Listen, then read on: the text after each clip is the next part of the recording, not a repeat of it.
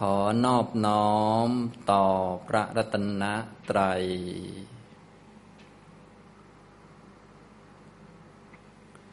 สวัสดีครับท่านผู้สนใจในธรรมะทุกท่าน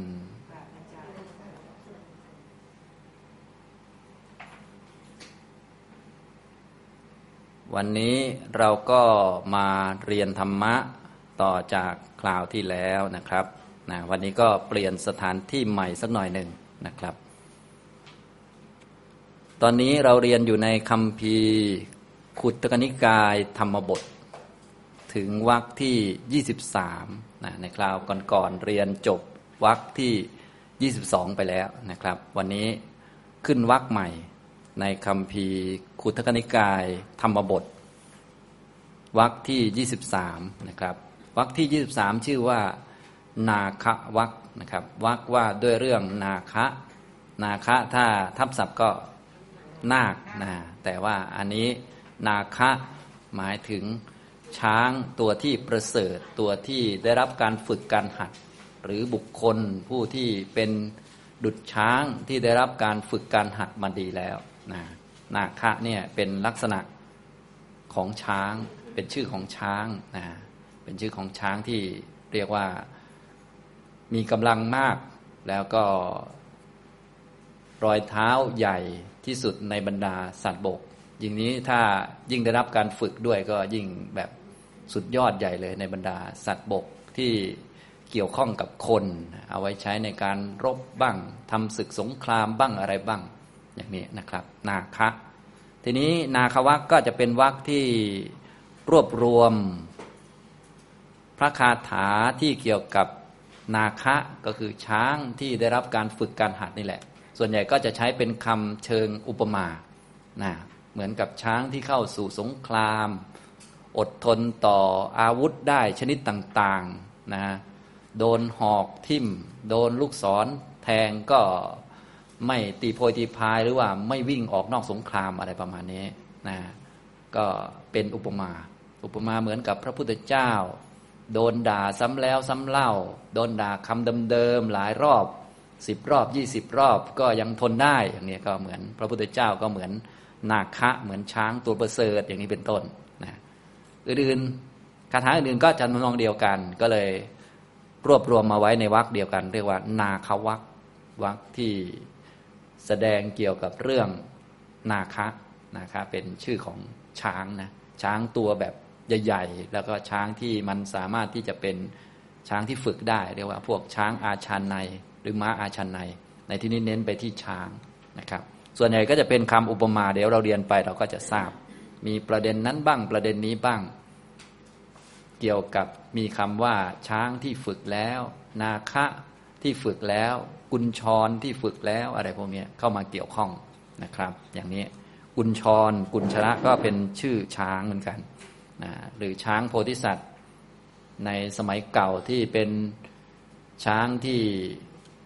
ดูแลอุปถาพ่อแม่เป็นอย่างดี ช้างธนปาลกะอย่างนี้นะในชาดกก็มี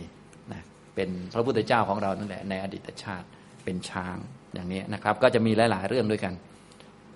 ในนาควักที่ 23 นี้นะครับ มีวัตถุหรือเหตุที่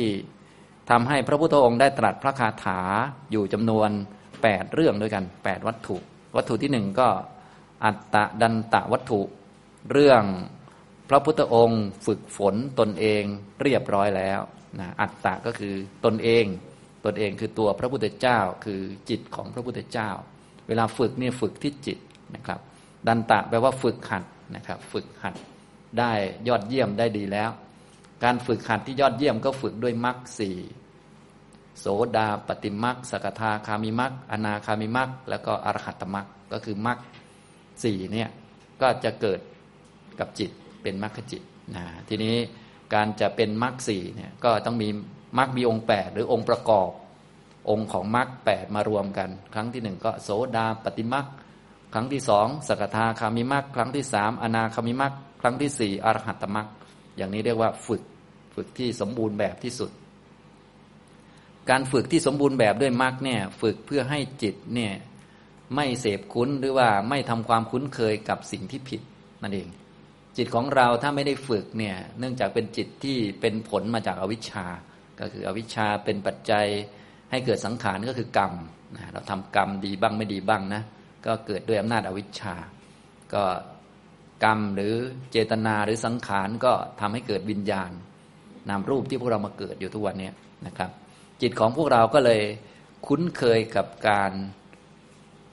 เสพกับสิ่งผิดก็คือรับสิ่งที่ผิดนะคือรับสิ่งที่ถูกมันรับไม่ค่อยได้ประมาณนั้น เดียนรับไม่ได้อย่างเงี้ยนะเช่นเจ็บป่วยเนี่ยจะรับไม่ค่อยได้นะถ้าเสียงชมเนี่ยจะรับได้เดียนรับได้ เอามาเถอะเสียงชมเนี่ยนะอาหารอร่อยเอามาเลย ดิฉันรับได้ ถ้าคนด่าคนนินทาอย่างเนี้ย รับได้ไหมครับ รับไม่ได้ อย่างรับได้ก็สองเที่ยวนะด่าสองเที่ยวโอเค เที่ยวที่สามตัวใครตัวมันเนี่ยซัดกันแหลกนัวไปหมดนะคืออะไร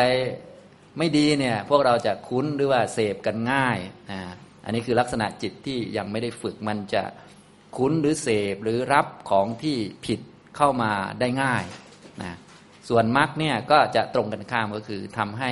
จิตนั้นออกจากการคุ้นเคยกับ สิ่งที่ผิด ก็คือสิ่งที่ผิดมันจะรับไม่เข้า มันจะเข้าแต่อันที่ถูกต้อง อันที่ถูกต้องก็คือสัจจะสี่นั่นแหละที่ถูกจริง ๆ โดยสัจจะ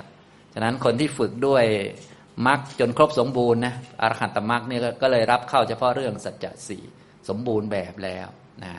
ส่วนเรื่องคนนั้นรวยคนนี้นู้นคนนู้นทำอย่างนั้น คนนั้นทำอย่างนี้ เข้ามาด่าเราว่าอย่างนั้นอย่างนี้ คือไม่ระคายผิวพระอรหันต์หรอกแบบนั้นนะ เพราะว่าท่านไม่รับเข้ามาไงไม่รับเข้ามาสู่จิต เนื่องจากจิตเนี่ยไม่มีสิ่งที่จะทำให้ดึงดูดสิ่งผิดเข้ามานะส่วนจิตปุถุชนนี่มันโอกาสดึงดูดสิ่งผิดนี่มันสมบูรณ์อยู่แล้วนะก็คือคำด่าคำนินทาขอให้ด่ามาเถอะฉันรับได้ทุกคำอะนะแกเป็นอูด แกเป็นลา แกเป็นคนนิสัยไม่ดี คือคือถ้าด่าว่าฉันนิสัยไม่ดี ฉันก็จะนิสัยไม่ดีไปด้วยประมาณนั้น ด่าว่าแกเลวมาก แกขี้เกียจเหลือเกิน เราก็จะขี้เกียจไปด้วยประมาณนั้นนะคือรับเละไปหมดเลยอันนี้คือลักษณะจิตที่ยังไม่ได้ฝึกนะครับนะถ้าทุกท่านได้ฝึกไปพอสมควรเนาะก็จะรู้จักความหมายของดันตะเนี่ยแปลว่าฝึกนะครับ เอาแบบสมบูรณ์เลยก็คือเป็นมรรคสี่เรียกว่าฝึกอย่างสมบูรณ์อรหัตตมรรคเนี่ยสมบูรณ์ที่สุดทำให้การเสพผิดหรือคุ้นเคยหรือไปดึงของผิดมาเนี่ยมันเป็นไปไม่ได้ ถึงจะมีของผิดอยู่รอบตัวทั้งหมดเลยนะ เช่นว่ามีคำด่าเยอะแยะไปหมดเลย ก็ไม่อาจจะดึงเข้ามาได้ เหมือนพระพุทธเจ้าในเรื่องนี้ พระองค์ก็จะยกตัวอย่างพระองค์เนี่ย ฝึกมาสมบูรณ์เรียบร้อยแล้ว มีนางมาคันธิยาเนี่ยเขาไม่ชอบพระพุทธเจ้า ก็ตามเรื่องที่เราได้ยินกันนะนะถ้าจำไม่ได้ก็ก็ไปอ่านเองก็แล้วกันเนาะพูดพูดบ่อยเกินไปมันก็จะเดี๋ยวซ้ำไปซ้ำมานะ ก็คือเขาก็จ้างคนมาด่ามาด่าวันนี้ก็ด่านะและวันเดียวกันนี้ก็ไม่ได้ด่าทีเดียวด้วยนะ ด่าตั้งแต่ต้นหัวถนนจนปลายถนนนะคิดดู ด่าคำเดิมๆซ้ำไปซ้ำมาเนี่ยนะวันที่สองก็ด่าคำเดิมๆซ้ำไปซ้ำมาตั้งแต่หัวถนนเริ่มออกบินตบาทไปจนนู่นสุดเขตบินตบาทนั่นแหละเขาก็ด่า เวลาเข้าเมืองเมื่อไหร่ก็ ถึงคิวของเขา เพราะประชาชนก็อยู่ในเมืองใช่ไหมส่วนพระพุทธเจ้าก็อยู่ที่วัด ถ้าอยู่ที่วัดก็มีประตูวัดก็เข้าไปด่าไม่ได้ ถ้าออกนอกวัดมาเมื่อไหร่ก็โดนเมื่อนั้นนะทีนี้ไปเดินบินตบาทด้วยก็เขตของญาติโยมเขาก็ตั้งป้อมด่ากันเลยประมาณนั้นนะอย่างนี้จนขนาดพระโสดาบันคือพระอานนท์เนี่ยทนไม่ไหวเหมือนกันนะทนไม่ไหวก็โดนด่าครั้งสองครั้ง หรือโดนด่าตอนต้นหัวถนน กลางถนนพอทนไหวสักปลายถนนจะจะสั่นเหมือนกันนะพระอานนท์ส่วนพระพุทธเจ้าบอกว่าเรื่อง คำพูดของปุถุชนเขาก็พูดตามความอยากความต้องการของเขาไปอย่างนั้นแหละ ส่วนการอดทนอดกลั้นต่อคำพูดที่เขาพูดซ้ำไปซ้ำมาเนี่ยเป็นภาระของพระพุทธเจ้า เป็นภาระของเรา เพราะเราได้ฝึกแล้วด้วยมรรคอย่างนี้เนี่ยความหมายของทันตะนะครับ ถ้าเป็นการฝึกขั้นพื้นฐานเราก็ฝึกพวกอินทรีย์ต่างๆนะมีสติสัมปชัญญะสำรวมอินทรีย์ป้องกันไม่ให้กิเลสเข้ามา อันนี้ก็คือยังไม่สมบูรณ์ ก็ต้องระวังเอาไว้ ถือศีลบ้าง ถือความอดทนบ้างนะถือสัจจะต่าง ๆ บ้างว่า เออ เราจะไม่โกรธใคร แต่จริงๆมันก็โกรธเหมือนกันนะแต่ถือไว้ว่าไม่โกรธใครนะอย่างนี้ถือว่าจะไม่ด่าใครวันนี้เป็นวันพระไม่เปิดปากดีกว่า ถ้าจะด่าใคร เอาปากไว้สวดมนต์ดีกว่า อย่างนี้เป็นต้นถือแบบนี้ก็พอได้อยู่นะอันนี้ก็คือลักษณะการฝึกเบื้องต้นแต่ว่ามันยังไม่สมบูรณ์ เรียกว่าต้องถือไว้ การที่ยังต้องถือข้อปฏิบัติ เช่น ถือศีล ถือความสำรวมทางอินทรีย์ ถือการมองไม่ดูบ้างหลบบ้างอะไร ถือกรรมฐานต่าง ๆ นานาพวกนี้ก็เนื่องจากว่าเรายังฝึกไม่สมบูรณ์นะส่วนคนฝึกสมบูรณ์แล้ว ก็จะไม่ต้องถือใดๆอย่างเช่น พระโสดาบันเนี่ยก็ไม่ต้องถือศีลแล้ว เพราะว่าในเมื่อมันไม่มีเจตนาที่จะทำผิดมันก็ไม่ต้องงดเว้นอะไร พระอนาคามีก็ไม่ต้องถือกรรมฐานมาทำสมาธิ เนื่องจากว่าเหตุที่จะทำให้สมาธิพังก็คือเจ้าอภิชาโทมนัสมันไม่มีมันก็ไม่ต้องมาถือกรรมฐานนะยกเว้นแต่ว่าท่านจะทำให้มันเพิ่มพูนยิ่งขึ้นเพื่อประโยชน์แก่นิโรธสมาบัติ อันนี้ก็อีกเรื่องหนึ่ง แต่ว่าจะให้มาถือเพื่อให้จิตเป็นสมาธิอย่างนี้มันก็ไม่ต้อง ส่วนอย่างพวกเราเนี่ยศีลก็ต้องถือ ถ้าไม่ถือศีลเดี๋ยวก็พังกันอีกนะ อย่างนี้ สมาธิกรรมฐานก็ต้องถือไว้สักอันสองอันนะพุทโธธรรมโมสังโฆกรรมฐานใดกรรมฐานหนึ่ง หรืออสุภภาวนาหรือมรณสติ หรืออื่นๆก็ต้องถือไว้นะเพราะว่าถ้าไม่ถือไว้มันก็ไปเรื่อยมันก็ฟุ้งซ่านไปอะไรเงี้ยจิตมันก็ไม่สงบนะครับอย่างนี้นี่ลักษณะของการฝึกมีทั้งแบบเบื้องต้น มีทั้งแบบสูงสุด ในเรื่องนี้เป็นระดับสูงสุดเลย คือเป็นตัวพระพุทธเจ้าเลยนะ ตัวพระองค์ ที่ฝึกพระองค์เรียบร้อยแล้ว ก็อุปมาตัวพระองค์เหมือนนาคะเลย ก็คือเหมือนช้างใหญ่ที่ได้รับการฝึกหัดดีแล้ว และเข้าสู่สงคราม ก็ย่อมที่จะไม่กลัวต่ออาวุธของฝ่ายตรงข้ามเลย อย่างนี้ทำนองนี้ ทีนี้พระพุทธเจ้าก็เหมือนช้างใหญ่เข้าไปในสงคราม อาวุธฝ่ายตรงข้ามก็คือ มิจฉาทิฏฐิพระองค์เป็นฝ่ายสัมมาทิฏฐิ จริง ๆ พระองค์ไม่มีฝ่ายตรงข้ามนะแต่ว่าอันนี้พูดแบบชาวโลกก็พอพระองค์เป็นสัมมาทิฏฐิ พวกมิจฉาทิฏฐิก็เอาแล้ว เหมือนฝ่ายตรงข้ามเสียบเข้ามาเสียบเข้ามา พระองค์ก็ทนได้ท่านจะให้พวกปุถุชนไปแก้นิสัยว่าห้ามด่าเรานะ อย่างนั้นนะอย่างนี้นะ มันก็ไม่ใช่เรื่อง เพราะพวกบุตรชนเขาก็พูดตามอำเภอใจของเขาอยู่แล้ว และพวกรับจ้างมาด่าเขาก็ทำเพื่อเงิน ครั้นจะให้บอกว่า เอา้าฉันให้เงินแกเยอะกว่าแกหยุดด่าฉันอย่างนี้ พระพุทธเจ้าก็ไม่มีเงินอีกนะเพราะสละเงินไปเรียบร้อยใช่ไหมฉะนั้นก็ไม่ใช่หน้าที่ที่จะต้องไปห้ามหรือว่าไปเกี่ยวกับพวกนั้นนะอย่างนี้หน้าที่ของพระพุทธเจ้าก็คืออดทนอดกลั้นนั่นเอง อย่างนี้เป็นภาระของพระพุทธเจ้า ถ้าเป็นอย่างนี้พวกเราก็เป็นลูกศิษย์พระพุทธเจ้าก็คงต้องทำแบบเดียวกัน ก็คือ การอดทนต่อคำพูดทิมแทงล่วงเกิน หรือจริยาของผู้อื่นที่ไม่ถูกใจเป็นภาระของเราลูกศิษย์พระพุทธเจ้า ส่วนคนอื่นเขาอยากพูดอะไร ก็เรื่องของชาวบ้านเขานะเพราะว่าคนปุถุชนเนาะเขาก็เป็นของเขาอย่างนั้นมาตั้งนานแล้ว อย่างนี้เป็นต้นนะครับ อันนี้ก็คือเหตุเกิดพระคาถาอัตตะดันตะวัตถุนะครับ บาลีข้อที่สามร้อยยี่สิบสามร้อยยี่สิบเอ็ดสามร้อยยี่สิบสองนะเดี๋ยวเราอ่านพร้อมกันก่อนนะครับ อ่านบาลีนะอะหังนาโควะ สังคาเม จาปาโตปฏิตังสรัง อติวากยันติ ติขิดสัง ดุสีโลหิบาหุชโน ดันตังนยันติ สมิติง ดันตังราชาพิรูหติ ดันโตเศธโถมนุษเสสุ โยติวากยันติติคติวระมัสสตรา ดันตา อาชานียาวสินทวา กุญชราวะมหานาคา อัตตะดันโตตะโตวะรังนะครับ ก็มาดูคำแปลคร่าวๆก่อนนะคำแปลก็ซีรอกหรือว่าถ่ายรูปสแกนจากฉบับมหาจุฬาลงกรณราชวิทยาลัยมาให้ดูนะครับบางท่านอาจจะดูแปลฉบับอื่นก็ได้ เปรียบเทียบกันนะครับนะแต่พวกเราเรียนเราก็จะเรียนจากภาษาบาลีก็อย่างเหตุผลที่ผมได้บอกบ่อย ๆ ก็คือเราจะได้คุ้นกับ คำสอนของพระพุทธเจ้านะก็คือคุ้นกับ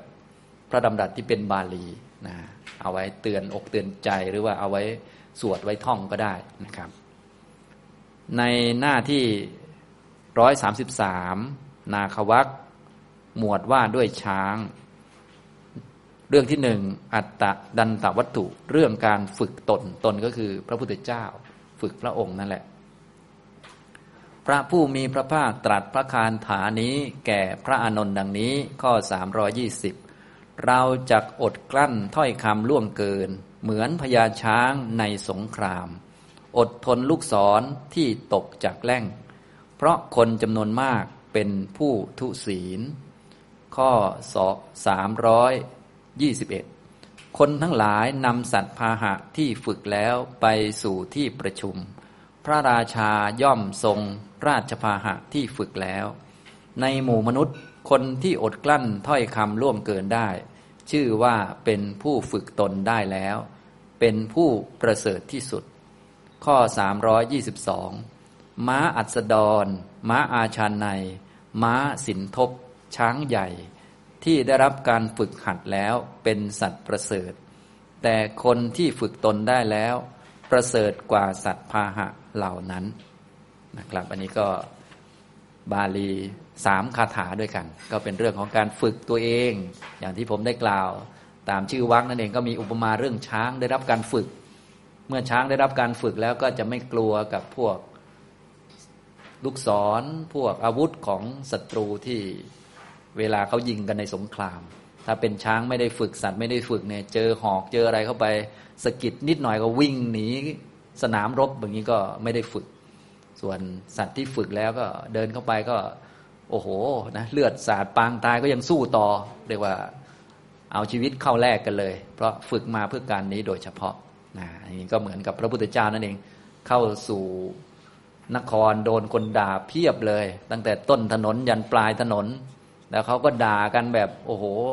รับจ้างมาก็ต้องทำงานสมค่าจ้างหน่อย เขาจะได้จ้างต่อในวันรุ่งขึ้น ใครด่าไม่จุใจวันรุ่งขึ้นเขาไม่จ้างนะอย่างนี้ลองคิดดู โดนจ้างมาด่าโดยเฉพาะนะพระพุทธเจ้าก็ทนได้อดได้อดกลั้นได้ เพราะว่าการอดกลั้นต่อจริยาของพวกปุถุชนเนี่ยเป็นหน้าที่ของพระพุทธเจ้า ก็คงเหมือนเราละมั้งสมัยนั้น พระองค์นั่งเทศอยู่พวกเรานั่งหลับอย่างนี้นะพระองค์ก็ต้องอดทนต่อจริยาของพวกเราที่นั่งหลับ มาจนถึงทุกวันนี้นะก็เป็นปุถุชนไม่รู้จะทำอะไรกับมันประมาณนั้นนะดันไม่อดทน เอ้านั่งหลับใช่ไหมคว้างเลยอย่างนี้มันก็อันนี้ก็จะไม่ไหวเป็นผู้ที่ไม่ได้ฝึกตัวเอง อย่างพวกเราเนี่ยถ้าให้เรามาพูดแล้วคนฟังมัวแต่นั่งเล่นลายอยู่นี้มึงเดียวไม่ยอมเหมือนกันนะซัดเลยมันนะอันนี้คือไม่ได้ฝึก ส่วนพระพุทธเจ้าท่านไม่เป็นอย่างนั้นเนี่ยเห็นไหมท่านตัดการฝึกเหมือนสัตว์ต่าง ๆ ท่านว่าอย่างนั้นนะครับ นะอันนี้ก็มีคำขยายหรือว่าคำอธิบายเพิ่มเติมตรงข้อที่สามร้อยยี่สิบเอ็ดคนทั้งหลายนำสัตว์พาหะที่ฝึกแล้วไปสู่ที่ประชุม พระราชาย่อมทรงราชพาหะที่ฝึกแล้ว ในหมู่มนุษย์คนที่อดกลั้นถ้อยคำล่วงเกินได้ ชื่อว่าเป็นผู้ ชื่อว่าเป็นผู้ฝึกตนได้แล้ว เป็นผู้ประเสริฐที่สุด ท่านก็มีฟุตโนตไว้ให้เห็นไหมข้างล่าง ผู้ฝึกตนได้แล้วหมายถึงฝึกตนได้ด้วยอริยมรรคสี่คือโสดาปฏิมรรคสกทาคามิมรรคอนาคามิมรรคแล้วก็อรหัตตมรรคอันนี้คือเครื่องฝึกฝึกจิตนะจิตที่ได้รับการฝึกก็จะไม่สามารถที่จะรับของผิดเข้ามาได้ เพราะว่าสิ่งต่างๆ แม้มันจะมีขึ้นมาเนี่ยมันก็มีผ่านจิตนะ ถ้าไม่มีจิตไปรับรู้มันก็ไม่มีอะไรหรอก อุปมาเหมือนตอนเรานอนหลับสนิทนะถ้าเราไม่เข้าใจอะไรให้นึกถึงจิตประพัดสอนก็คือผวังขจิตตอนนอนหลับเนี่ยมันจะไม่มีอะไร ไม่มีดีไม่มีชั่วถูกผิดเราเขาอะไรก็ไม่มีทั้งนั้นเลยนะอย่างนี้นะครับ ถึงแม้วัตถุสิ่งของมันก็จะยังมีอยู่นะตอนนอนหลับเนี่ยสามีก็ยังมีเงินในธนาคารก็ยังมี หุ้นก็ยังตกอยู่ ตัวแดงก็เพียบ นะแต่ว่ามันไม่ตื่นเต้นอะไรหรอกเพราะมันนอนหลับ แต่พอตื่นขึ้นมาเนี่ยเห็นไหมมันก็จะมีนั่นมีนี่ ฉะนั้นตอนนอนหลับมันเลยไม่มีอะไรสักอย่าง ไม่มีตัวเราไม่มีของเราไม่มีอะไรทั้งสิ้นเลย จนกระทั่งไม่มีโลกนี้ด้วย ไม่มีโลกอื่นด้วย เพราะตอนเป็นผวังกจิตเนี่ยจิตมันไม่อาศัยทวารมันก็เป็นไม่ต้องมาทางตาหูจมูกลิ้นกายและใจ ไม่ต้องมีผัสสะผัสสะมันจะมาทางหกทวาร พูดไปก็อย่างงงนะทวารก็มีหกแต่ว่าผวังกจิตมันไม่ได้อาศัยทวารนะอย่างนี้พอเข้าใจไหมมันก็เลยไม่รู้ขึ้นมา ทีนี้เมื่อเราตื่นขึ้นมาแล้วนะเราก็จะรับรู้เรื่องนั้นเรื่องนี้ เยอะแยะมีสิ่งนั้นสิ่งนี้นะครับนะฉะนั้นถ้าไม่มีจิตแล้วสิ่งนั้นแม้มันจะมีมันก็เหมือนไม่มีนั่นแหละ แต่พอมีจิตขึ้นมามันก็มีขึ้นมา และจิตนี้มันก็เกิดตามการเชื่อม ซึ่งมีจุดเชื่อมอยู่ ภายในหกภายนอกหกมาเชื่อมกัน เชื่อมก่อให้เกิดวิญญาณและเกิดเรื่องราวต่างๆ เกิดสุขทุกข์เกิดวัฏฏะสงสารเกิดกิเลสยืดยาวต่อเนื่องไป อันนี้นะครับทำตรงนี้นะทีนี้ผู้ที่ฝึกจิตนะฝึกตนฝึกจิตก็คือ เมื่อเชื่อมกันเรียบร้อยแล้ว รับรู้ว่ามีสิ่งนั้นสิ่งนี้เรียบร้อยแล้ว ของผิดเข้ามาไม่ได้นี่เรียกว่าฝึกนะอย่างนี้ถ้าคนไม่ได้ฝึกของผิดก็เข้ามาอย่างเช่น พอเชื่อมปุ๊บก็ นั่นของเรา อันนี้ผิดเข้ามาแล้วใช่ไหมของเราเนี่ยนะรถยนต์มันก็จอดอยู่โรงรถตั้งนานแล้วใช่ไหมตามนั้นเลย เรานอนอยู่ พอตื่นขึ้นมาเชื่อมอ้าวรถของเราอะอย่างเนี้ยผิดไหมครับเนี่ยผิดจริง ๆ ไม่ต้องรถของเราก็ได้นะเขาเป็นรถนะ่ะก็เป็นรถเอาไว้ขับอะก็ไม่ต้องมีเราขับ ไม่ต้องมีรถของเราก็ขับได้ไหมหรือมันขับไม่ได้เลย รถมันก็ไม่รู้เรื่องนะแต่ว่าไอ้ผิดนี่มันเข้ามาไหมเนี่ย ของเราเนี่ยเห็นไหม ของเรา นั่นของเราเอตังมาม่าเนี่ยมันผิดเนี่ยเข้ามานะเห็นไหมมันเชื่อมกันเนี่ยมันมันผิดเข้ามาเนี่ยมันเสพของผิดเข้ามานะครับบ้านของเราโน่นของเรานี่ของเราสมบัติพระสถานของเรา ถ้าเรานึกดูดีๆ ก็คือเรานอนหลับสนิทแล้ว ก็หายไปจากโลกนี้เลย ก็คือไม่ตื่นขึ้นนะนะหมดบุญก็ไปเกิดโลกใหม่ รถมันก็อยู่ของมันเหมือนเดิม บ้านก็อยู่ที่เดิมแต่ว่ารถของเรา มันก็ไม่เคยมีอยู่แล้ว แล้วมันก็จะไม่มีตลอดการ แต่ว่ามันมีความผิดเข้ามาตรงนี้ เข้ามาที่จิต ก็รถยนต์ของเราบ้านของเรา โลภโกรธหลงก็เข้ามา นี่คือจิตที่ยังไม่ได้ฝึกนะครับ ส่วนจิตที่ฝึกก็คือสามารถป้องกันสิ่งไม่ดีเหล่านี้ได้ หรือเอาของไม่ดีเหล่านี้ออกไปทั้งหมดได้ไม่เข้ามานะจากนั้นก็มีการฝึกอยู่สองชั้นนะชั้นที่หนึ่งคือป้องกันไม่ให้ของผิดเข้ามานี่ชั้นหนึ่ง แต่นี้มันยังไม่เด็ดขาด แต่ก็ถือว่าได้รับการฝึกบ้างตามสมควร อีกอันหนึ่งก็คือของผิดเข้ามาไม่ได้พอเข้าใจไหมครับ ถ้าท่านเอาแบบสมบูรณ์เลยก็คือนี่เห็นไหมฝึกตนด้วยอริยมรรคคือของผิดเข้ามาไม่ได้เลย อันนี้แบบสมบูรณ์แบบเลยนะถ้าเป็นฝึกด้วยโสดาปฏิมรรคใช่ไหมสักกายทิฏฐิก็เข้ามาไม่ได้เลย วิจิกิจฉาศีลปตปรามาตก็เข้ามาไม่ได้เลยนะอย่างนี้เพราะว่าถ้าพวกนี้มันจะขึ้นมันก็ขึ้นมาในจิต นะอย่างนี้ทำตรงนี้นะครับอ่าทีนี้เราได้อ่านทั้งบาลีทั้งคำแปลโดยคร่าว ๆ แล้วก็มาดูบาลีแต่ละคำพวกเราเน้นเรียนบาลีแต่ละคำแต่ละคำนะครับ จะได้คุ้นเคยกับคำสอนของพระพุทธเจ้านะครับคาถาข้อ 320 อหังนาโควะสังคาโมอหังนาโควะสังคาเม จาปาโตปฏิตังสรัง อติ ว่ากยันติ ติขิดสัง ดุษสีโลหิพหุชโนนะอาหารก็คือเราตถาคตก็คือตัวเรา ตอนนี้พระพุทธเจ้าตรัสกับท่านพระอานนท์ก็คือพระอานนท์ทนไม่ไหวนั่นแหละ ตามเรื่องที่เล่าให้ฟังคร่าวๆ เดี๋ยวจะอ่านนิทานให้ฟังด้วย พระอานนท์เห็นว่าเขาด่า ตอนต้นถนนก็คงพอทนได้นะ พระอานนท์เป็นโสดาบันก็คงจะอดทนได้พอสมควรอยู่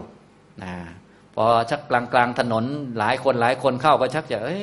ด่าซ้ำไปซ้ำมาเนี่ยนะตอนทีแรกมันก็พอทนได้ใช่ไหมด่าทีเดียว พอคำเดิมนั่นแหละ ด่าสองที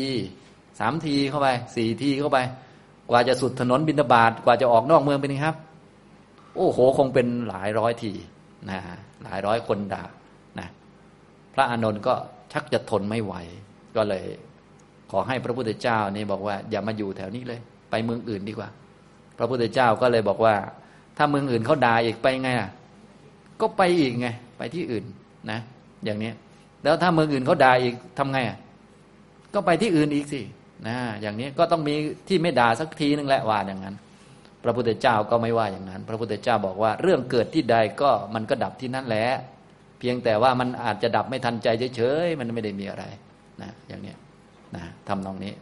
ระนนท์ท่านเป็นโสดาบันอยู่แล้ว ท่านก็เข้าใจนะอย่างนี้ถ้าเป็นอย่างพวกเราปุถุชนอาจจะดื้อพระองค์ไม่หนีข้าพระองค์หนีก็แล้วกันเจอพระองค์อยู่ตรงนี้แต่ข้าพระองค์ไปอีกเมืองแล้วตัวใครตัวมันเลยพระพุทธเจ้าของพระพุทธเจ้าแต่ถือบาทเองก็แล้วกันหม่อมฉันไปแล้วประมาณนั้นนะอันนี้ นี่ขนาดเขาไม่ได้ด่าตัวเองนะเขาด่าพระพุทธเจ้านะพระนนท์ยังเดือดร้อนแทนเลยคิดดูนะอย่างนี้ทำนองนี้นะครับ อันนี้พระพุทธเจ้าก็เลยได้ตรัสพระคาถาอาหังก็คือเราเนี่ยเราตถาคตนะครับอาหังจากอดกลั้นซึ่งถ้อยคำที่ล่วงเกิน หยาบคายหรือคำด่าเนี่ยนะเหมือนกับช้างนาโควะเนี่ยนาโคก็คือช้างที่บอกเมื่อกี้เนี่ยนาโควะวะก็คือวิยะหรืออิวะ นาโคอิวะนะนาโควะ วิยะหรืออิวะ แปลว่าเหมือนกับ เหมือนกับนาโค เหมือนกับช้าง สังคาเม แปลว่าในสงคราม เหมือนกับช้างที่อดทนต่ออาวุธชนิดต่างๆ อดทนต่อลูกศร ที่เขาปล่อยมาจากธนูแปลว่าลูกศรนะเวลาสมัยเก่าเขาก็ยิงธนูมาเป็นต้นนะ ก็อาวุธในสงครามก็มีอะไรบ้างก็เยอะแยะนะลูกธนูเอ่ยหอกเอ่ยดาบคงเข้าไม่ถึงช้างเท่าไหร่ช้างเตะก่อนใช่ไหม หอกด,ด้ามยาวๆอาจจะเข้าถึงอยู่ ถ้าดาบนี่สั้นนิดเดียว ช้างก็เอางวงซัดไปก่อนแล้ว กระเด็นแล้วนะเราลองนึกถึงความจริงภาพตามสงครามดูนะครับนะอดทน เหมือนกับช้างที่อดทนต่อลูกศรสรังแปลว่าลูกศรนะครับ สรังแปลว่าลูกศรปฏิตังก็คือที่ตกไปแล้วก็คือที่ปล่อยไปแล้ว จาปาโตจากแล่งธนู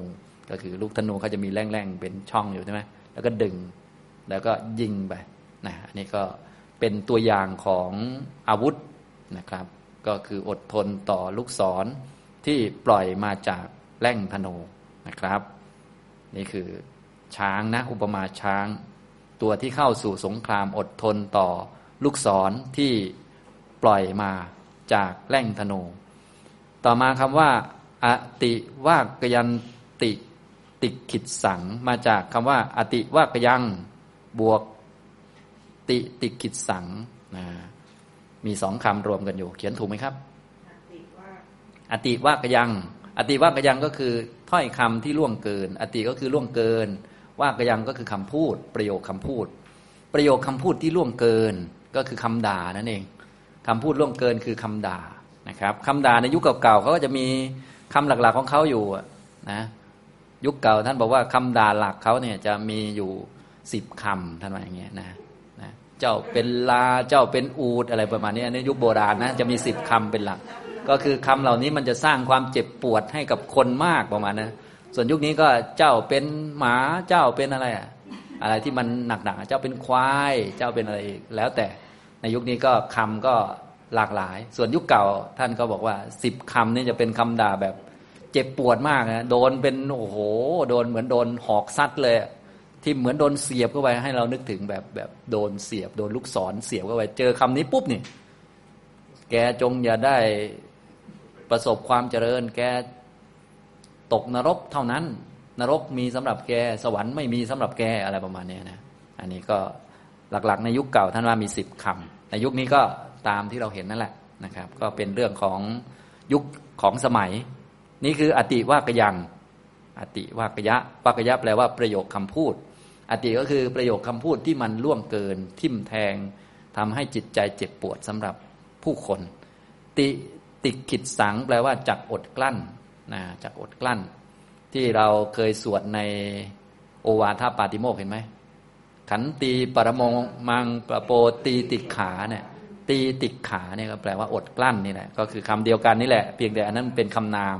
อันนี้มันเป็นคำกิริยาจักอดกลั้นเนี่ยติติขิดสังจักอดกลั้น คือติติขาเนี่ยแปลว่าอดทน อดกลั้น อดอดแบบกลั้นเอาไว้นะแต่คำว่ากลั้นไม่ใช่กลั้นใจฝืนใจไม่ใช่อย่างนั้นนะกลั้นใจในแบบที่เรียกว่าเทียบกับจิตของปุถุชนนี่โอ้โหต้องอาศัยความอดกลั้นสูงมากประมาณนั้นนะครับนะแต่จริงๆก็คืออดกลั้นด้วยสติด้วยปัญญาที่สมบูรณ์ก็คือด้วย มรรคนั่นเองที่สมบูรณ์นะครับอดกลั้นได้นะกิเลสไม่เกิด ติติดขิดสังจากอดกลั้นเนี่ยคำแต่ละคำตรงนี้ก็แปลหนังสือได้แล้วก็คือ อุปมาเหมือนกับช้างเนี่ยอดกลั้น ช้างตัวที่เข้าสู่สงครามอดกลั้น ซึ่งลูกศรที่ถูกปล่อยมาจากธนูชั้นใด นะเหมือนกับอย่างนี้ เราก็จักอดกลั้น ซึ่งถ้อยคำล่วงเกินชั้นนั้นเหมือนกันจักอดกลั้นนะทีนี้ถ้าเราได้ฟังเรื่องด้วยก็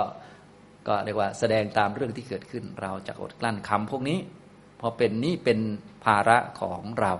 เป็นหน้าที่ของเรา หน้าที่ของเราคือฝึกตัวเองจนอดกลั้นได้นั่นเอง แล้วเราก็ทำภาระนี้จนจบสมบูรณ์เรียบร้อยแล้ว แล้วก็สอนคนอื่นให้ฝึกตัวเองเพื่อจะทำภาระตรงนี้ ไม่ใช่ภาระของปุถุชนที่จะต้องไม่ด่าเรา เพราะปุถุชนเขาด่าอยู่แล้วเขามีปากเขาก็พูดไปเรื่อย ตามอำเภอใจของเขา ก็เลยมีประโยคต่อมา ดุษสีโลหิพหุชโน เพราะชนเป็นอันมากเป็นคนทุศีล เขาไม่อดกลั้นนะ คนทุศีล ก็คนทุศีลเขาก็บอกแล้วก็คือ เขาไม่มีศีล และจะไม่มีศีล เขาก็ต้องทำผิด เขาจึงเป็นคนทุศีลนะอันนี้พอเข้าใจไหมครับ เขาอยู่เฉยๆเขายังไม่ทุศีลนะเขาต้องด่าคนอื่นก่อน เขาจึงจะผิดศีลนะพอเข้าใจไหมเขาเป็นธรรมชาติของเขาอยู่แล้วนะเขาเป็นคนทุศีลเนี่ยศีลเขาไม่ดี และจะบอกว่าเขาไม่ดีได้เนี่ย ไม่ใช่เขาอยู่เฉยๆแล้วเขาจะไม่ดีนะเขาต้องด่าคนอื่นเป็นเขาถึงนิสัยไม่ดีใช่ไหมนะอย่างเนี้ยอย่างเราบอกว่าคนไอ้แกนิสัยไม่ดี แต่คนนี้ยังอยู่เฉยๆมันก็มันก็ไม่สมเหตุผล แต่ถ้าอาด่าคนอื่นเป็นอ่าละแกนิสัยไม่ดีล้วเนี่ยพวกชนเป็นอันมากพระหุชโน ชนเป็นอันมาก ทุศีโลเป็นคนทุศีล เป็นคนศีลแตกศีลทำลาย เป็นคนทำลายศีลนะศีลนะครับ ในที่นี้ก็เป็นศีลเกี่ยวกับเรื่องวาจา ปกติ ศีลเกี่ยวกับเรื่องวาจา ก็ให้งดเว้นจากพูดคำโกหก พูดคำส่อเสียด พูดคำหยาบคาย พูดคำเพ้อเจ้อในที่นี้ก็หยาบคายด่าแล้วก็คงจะมีเสียบกันบ้างนะ เป็นคำ ที่เป็นเสียดแทงทิ่มแทง กันแนะกันแหนต่างๆ นานาก็คงจะมีประมาณนี้ รวมทั้งคำเหล่านั้นก็คงจะเป็นคำผสมคำโกหกมาด้วยคำไม่จริงทั้งหลายนะก็ใส่มา ก็คงรวมๆกันนะก็เนี่ยเพราะชนเป็นอันมากในที่นี้นะในเหตุการณ์นั้นเป็นคนทุศีลนะครับ ส่วนเราก็จะเป็นคนที่อดกลั้น เราจักอดกลั้น ซึ่งคำที่ล่วงเกินนะครับ ต่อไปบาลีข้อที่321ดันตังนยันติสมิติง ดันตังราชาพิรูหติ ดันโตเศธโถ มนุษเสสุ โยติว่ากยันติ ติคติ ชนทั้งหลายย่อมนำไป ซึ่งสัตว์ที่ได้รับการฝึกดีแล้ว สู่ที่ประชุมหรือสู่ที่ชุมนุม นยันติแปลว่านำไป ชนทั้งหลายเขาจะย่อมจูงสัตว์ไป เวลาจูงสัตว์ไปสู่ที่ชุมนุม สู่สถานที่ต่างๆ ที่เป็นสมาคม เป็นราชอุทยาน สนามกีฬาอย่างนี้อย่างสนามแข่งม้าเนี่ยจะเอาม้าที่ไม่เคยฝึกจูงไปไหมก็เป็นไปไม่ได้ ชนทั้งหลายในขนาดเขาจะเอาม้าไปที่ไหน เขายังเอาม้าที่ฝึกแล้วไปนะอย่างนี้ทำนองนี้นยันติแปลว่านำไป ดันตังก็คือสัตว์ อาจจะเป็นโค เป็นม้า เป็นช้างที่ฝึกแล้ว ไปสู่ที่ประชุม สมิติงก็คือที่ประชุม ที่เขามีงานแห่งใดแห่งหนึ่ง ในยุคนี้ก็เช่น สนามกีฬา สนามกีฬาแข่งม้า ไอ้ม้ายังไม่เคยฝึกเนี่ยใครเขาจะให้เอาไปใช่ไหมสนามแข่งวัวอย่างเงี้ยวัวก็ต้องเป็นวัวที่ฝึกมาดีแล้ว เขาจึงให้เข้าสนามนะคนที่เอาวัวไปเล็มหญ้าธรรมดา ใครจะไปไปดึงหรือจูงไปตรงนั้น มันก็ไม่มีนี่มันเป็นอย่างนี้นะครับ ชนทั้งหลายย่อมนำไป ซึ่งสัตว์ที่ฝึกแล้วดันตังไปว่าฝึกแล้ว สมิติงสู่ที่ประชุมหรือสู่ที่สมาคมคนมารวมประชุมกัน อาจจะเป็นอุทยานหรือสนามกีฬาสนามแข่งสัตว์ หรือกระทั่งสงครามก็ได้นะเวลาชนมาชุมนุมกัน สัตว์ก็ต้องเป็นสัตว์ที่ได้รับการฝึกมา เขาจึงจะนำเข้ามา ถ้าสัตว์ไม่ได้รับการฝึกเขาก็เอาออกไปก่อนอย่างนี้นะครับ ดันตังราชาพิรูหติ แม้กระทั่งพระราชาก็ย่อมทรงสัตว์ที่ฝึกแล้วเท่านั้น ราชาก็คือพระราชาอภิรูหติแปลว่า ทรงหรือขึ้นขึ้นก็คือขึ้นไปนั่งบนสัตว์ อย่างเช่นว่า พระราชาจะทรงช้างก็ขึ้นช้างอย่างนี้ยุคเก่าก็เป็นราชพาหะชนิดหนึ่งเนาะจะเอาช้างป่ามาให้พระราชาขึ้น มันก็ไม่ได้ก็ต้องฝึกมาเป็นอย่างดีเลยซ้อมกันมาเป็นอย่างดี นะม้าก็เหมือนกันต้องเป็นม้าระดับสุดยอด แล้วก็ม้าที่ได้รับการฝึกดีแล้วนะพระราชาก็ย่อมทรง อภิรูหติเนี่ยถ้าแปลตามศัพท์แปลว่าขึ้นนะคือภาษาบาลีเขาไม่มีราชาศัพท์นะก็พระราชาก็ขึ้นม้า คนธรรมดาก็ขึ้นม้าเหมือนกัน พระก็ขึ้นม้าเหมือนกัน ถ้าเป็นภาษาไทยมันไม่ได้ ถ้าพระราชาต้องทรงทรงม้า ถ้าเป็นคนธรรมดาก็กระโดดขึ้นม้า ถ้าเป็นพระก็ต้องว่ากันไป ห้ามห้ามนะพระเนี่ย ห้ามใช้แรงงานสัตว์ อย่างนี้คือราชศัพท์นี่มันยากนิดนึง แต่ว่าให้เราเข้าใจว่าภาษาบาลีเขาไม่มีราชศัพท์นะครับ แต่ว่าเวลาแปลงมาเป็นคำใดก็ก็ตามภาษานั้นๆเนาะอันนี้นะครับ นี่แม้กระทั่งคนที่เรียกว่าท่านได้รับสมมุติว่าท่านเป็นคนชั้นสูง เวลาจะเกี่ยวข้องกับสัตว์ จะใช้สัตว์ เป็นพาหะก็ต้องเป็นสัตว์ที่ได้รับการฝึกดีแล้วนะดันโตเศษโถมนุษย์เสสุ ในบรรดามนุษย์ทั้งหลาย มนุษย์เสสุ บรรดามนุษย์ทั้งหลาย ดันโตผู้ที่ฝึกดีแล้ว ผู้ที่ฝึกแล้ว เศษโถเป็นผู้ประเสริฐที่สุด เศษโถก็คือประเสริฐที่สุดหรือเป็นใหญ่ที่สุดเป็นยอดคนหรือเป็นพี่ใหญ่อย่างนี้ก็ได้นะเศษโถแปลว่าเป็นพี่ใหญ่สมมุติเราว่า ในครอบครัวหนึ่ง เรามีกันสามคนนะก็พี่ใหญ่คนแรกก็เป็นเศรษโถนะอย่างเนี้นะในบรรดามนุษย์ทั้งหลายสมมุติแบ่งเป็นคนโตคนกลางและคนเล็กนะคนที่ได้รับการฝึกดีแล้วนี่เป็นคนโตประมาณนั้นนะส่วนคนที่กำลังฝึกอยู่ด้วยสติสัมปชัญญะควบคุมตัวเองด้วยสมถาวิปัสนา พวกนี้ก็เป็นคนกลาง ส่วนพวกที่ไม่ได้ฝึกนะ กำลังเข้าคิวเข้าแถวก็เป็นพวกคนเล็ก ส่วนผู้ที่ฝึกด้วยมรรคเนี่ยเป็นเศษโถนี่พอเข้าใจไหมดันโตเศษโถมนุษย์เสสุทีนี้เราก็ลองดูในมนุษย์อย่างโลกโลกนี้เนาะก็เจ็ดพันกว่าล้านคนใช่ไหมนะที่เป็นเศษโถมีกี่คนเนี่ย ก็คงไม่กี่คนนะฝึกด้วยมรรคเนี่ยนะส่วนรองรองลงมาก็กลางๆหน่อย ทีนี้ส่วนใหญ่ก็จะโอ้โหนั่นแหละ นะเป็นพวกที่ธรรมดาทั่วไป ในบรรดามนุษย์ทั้งหลาย คนที่ฝึกแล้ว ชื่อว่าประเสริฐที่สุดคือเป็นพี่ใหญ่สุดสูงสุดนะฉะนั้นการจะสูงสุดนี่ไม่ได้เกี่ยวกับอำนาจวาสนาไม่ได้เกี่ยวกับชาติกำเนิดเกี่ยวกับการฝึก และฝึกนั้นเป็นการฝึกด้วยมรรคนะการฝึกก็คือทำให้สิ้นพยศหรือว่า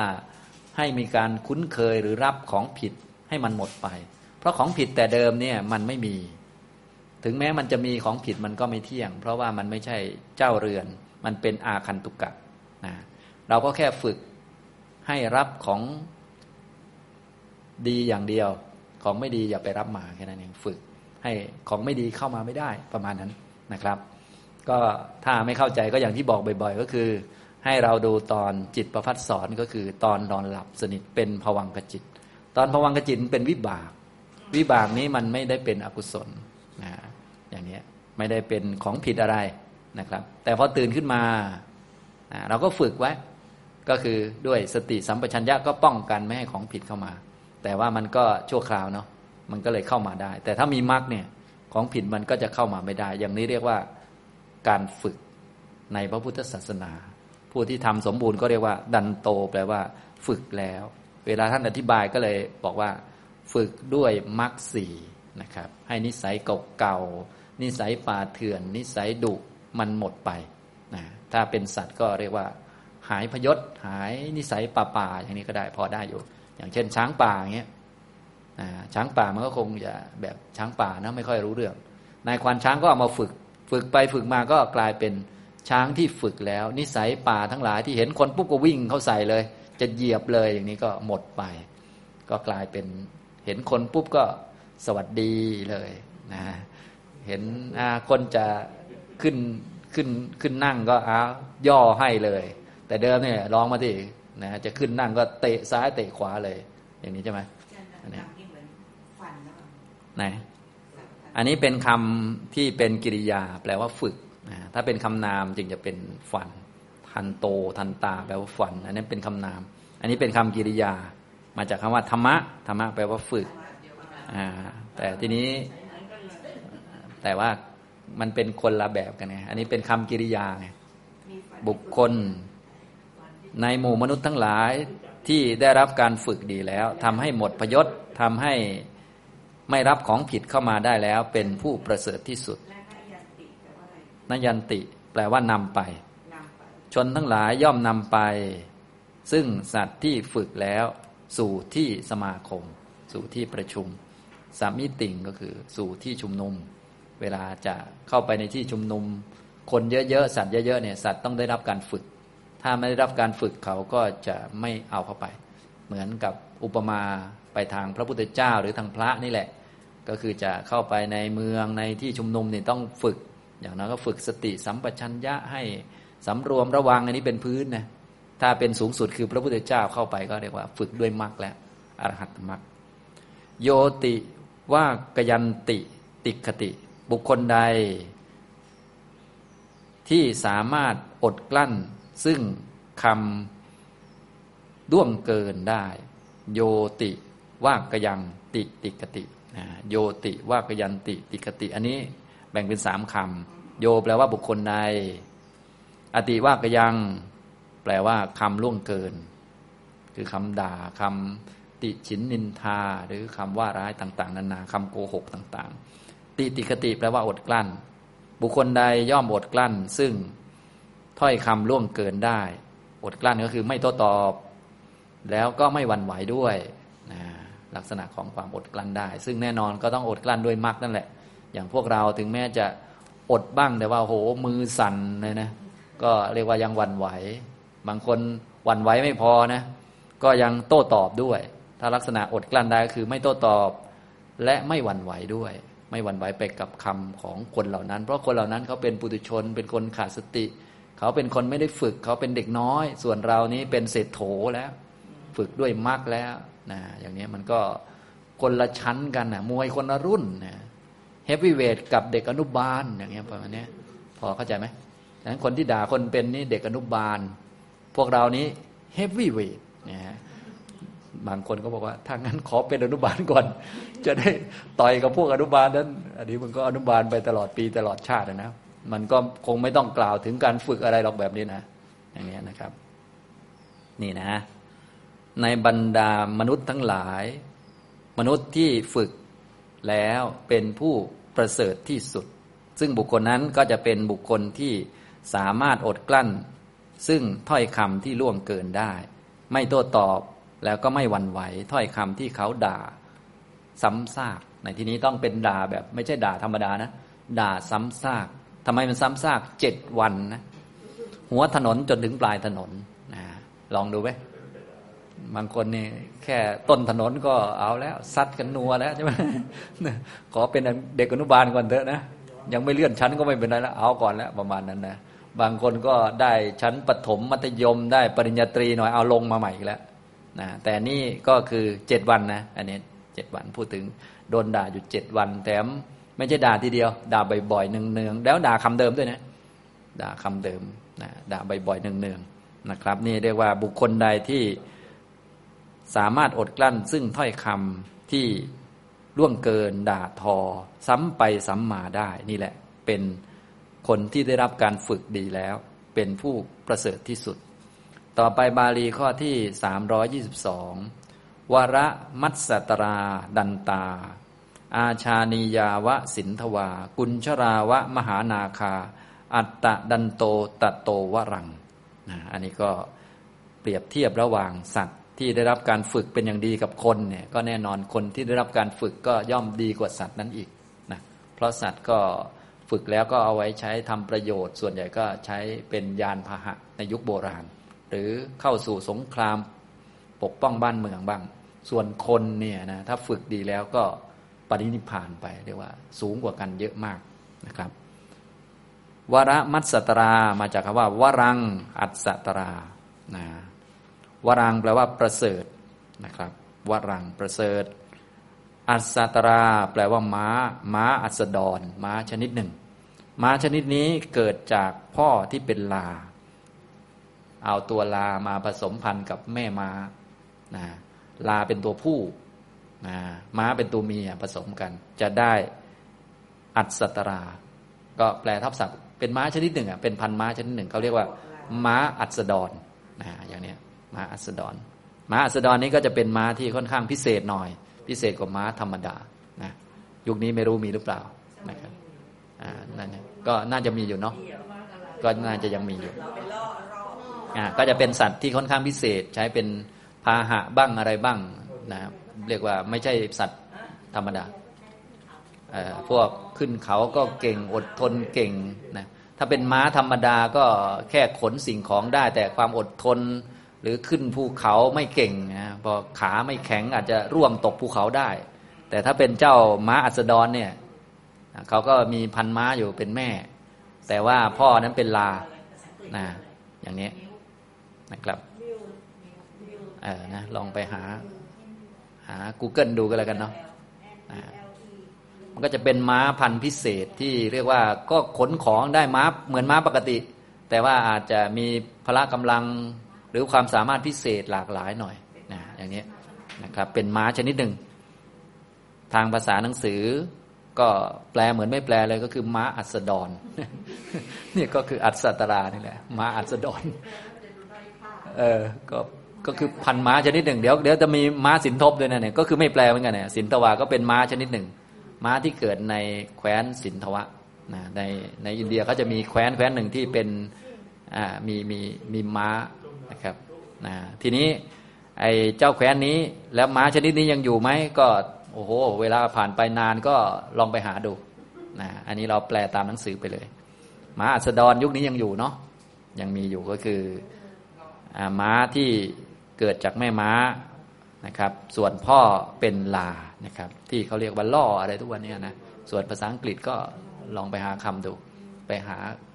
รายละเอียดใน Google น่าจะมีอยู่ ดูลักษณะมันเนี่ยมันต่างจากม้ายังไง ก็คือมันจะดีกว่าม้าธรรมดาแหละ ตามที่ท่านว่าไว้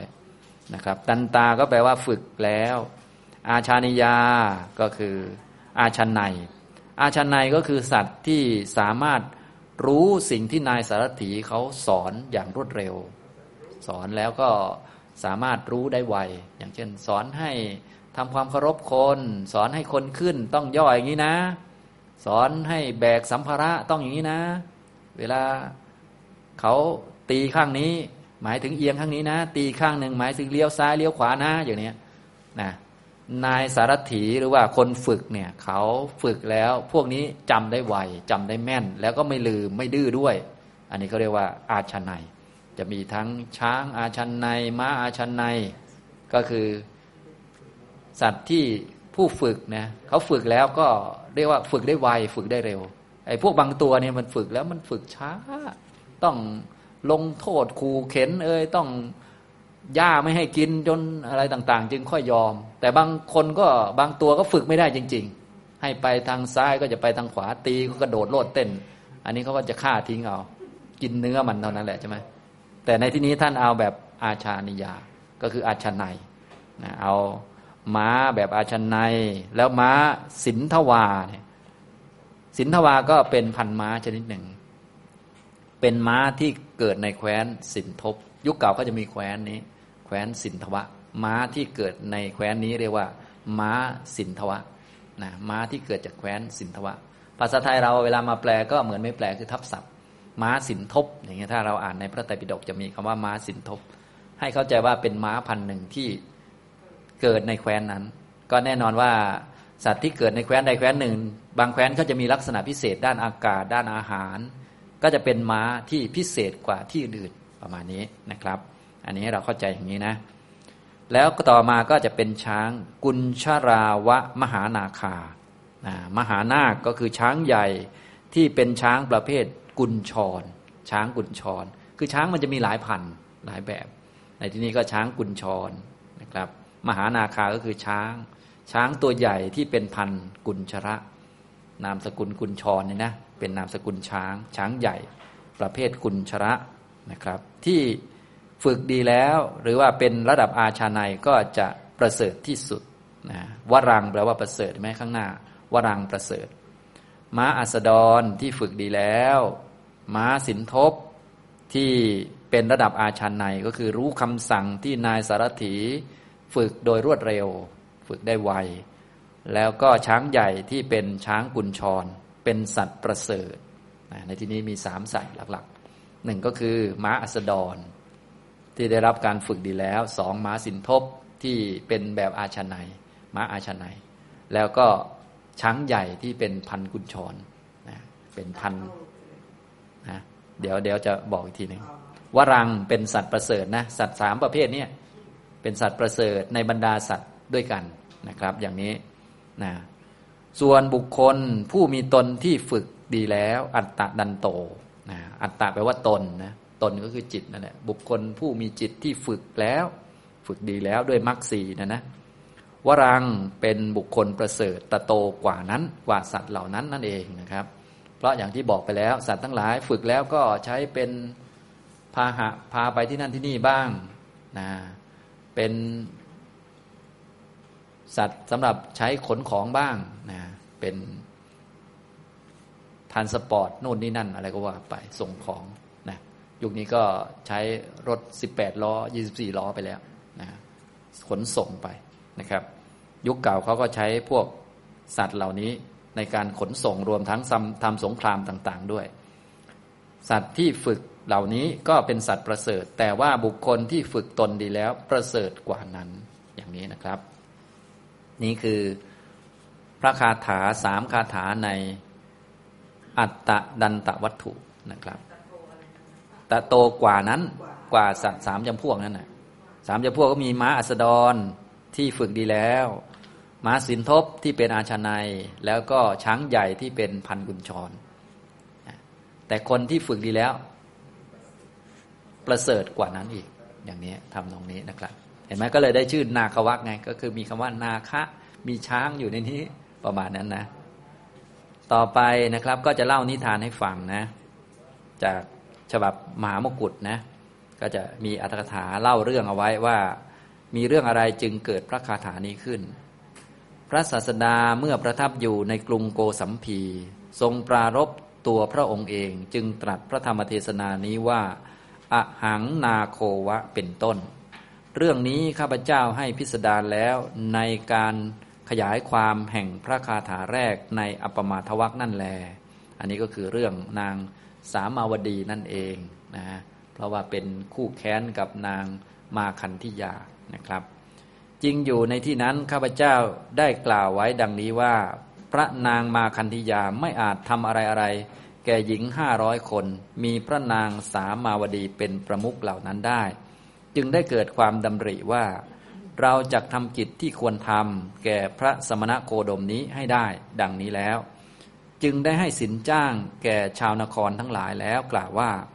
ท่านทั้งหลายพร้อมกับพวกผู้ชายที่เป็นทาสและกรรมกร จงด่าและจงบริพาทพระสมณะโคดม ผู้เที่ยวเข้ามาภายในพระนคร แล้วไล่ให้หนีไป ดังนี้ พวกมิจฉาทิฏฐิผู้ไม่เลื่อมใสในพระรัตนตรัย ได้ติดตามพระศาสดาผู้เสด็จเข้าไปในได้ติดตามพระศาสดาผู้เสด็จเข้าไปภายในพระนครดาอยู่บริพาทอยู่ ด้วยอโกสวัตถุก็คือเรื่องที่เป็นคำด่าสิบประการว่า เจ้าเป็นโจร เจ้าเป็นคนพาลเจ้าเป็นคนหลง เจ้าเป็นอูด เจ้าเป็นโค เจ้าเป็นลา เจ้าเป็นสัตว์นรก เจ้าเป็นสัตว์เดรัจฉาน สุขติไม่มีสำหรับเจ้า ทุกติเท่านั้นอันเจ้าพึงหวังได้ ดังนี้ ท่านพระอานนท์ได้ฟังคำนั้นแล้ว จึงกราบทูลคำนี้กับพระศาสดาว่าข้าแต่พระองค์ผู้เจริญ ชาวพระนครนี้ย่อมด่าย่อมบริพาทเราทั้งหลาย เราทั้งหลายไปในที่อื่นจากพระนครนี้เถิดดังนี้ พระศาสดาตรัสถามว่าไปไหนอานนท์พระอานนท์ทูลว่า สู่นครอื่นพระเจ้าข้าพระศาสดาตรัสถามว่า เมื่อมนุษย์ทั้งหลายในที่นั้นด่าอยู่บริพาทอยู่ เราจะไปไหนอีกอานนท์พระอานนท์ทูลว่า สู่นครอื่น แม้จากนครนั้นพระเจ้าข้าพระศาสดาตรัสถามว่า เมื่อมนุษย์ในที่นั้นด่าอยู่บริพาทอยู่ เราทั้งหลายจักไปในที่ไหนอีกเล่าอานนท์พระอานนท์ทูลว่า สู่นครอื่นแม้จากนครนั้นอีกพระเจ้าข้าพระศาสดาตรัสว่า ดูก่อนอานนท์การทำอย่างนั้นไม่ควร อธิกรณ์คือเรื่องเกิดขึ้นในที่ใด มันสงบแล้วในที่นั้นนั่นแหละ การไปสู่ที่อื่นจึงควร อานนท์ก็พวกเขาพวกไหนเล่าย่อมด่าดังนี้ ท่านพระอานนท์กราบทูลว่า ข้าแต่พระองค์ผู้เจริญ ชนทั้งหลายจนกระทั่งทาตและกรรมกรย่อมด่าพวกเรา พระศาสดาตรัสว่า ดูก่อนอานนท์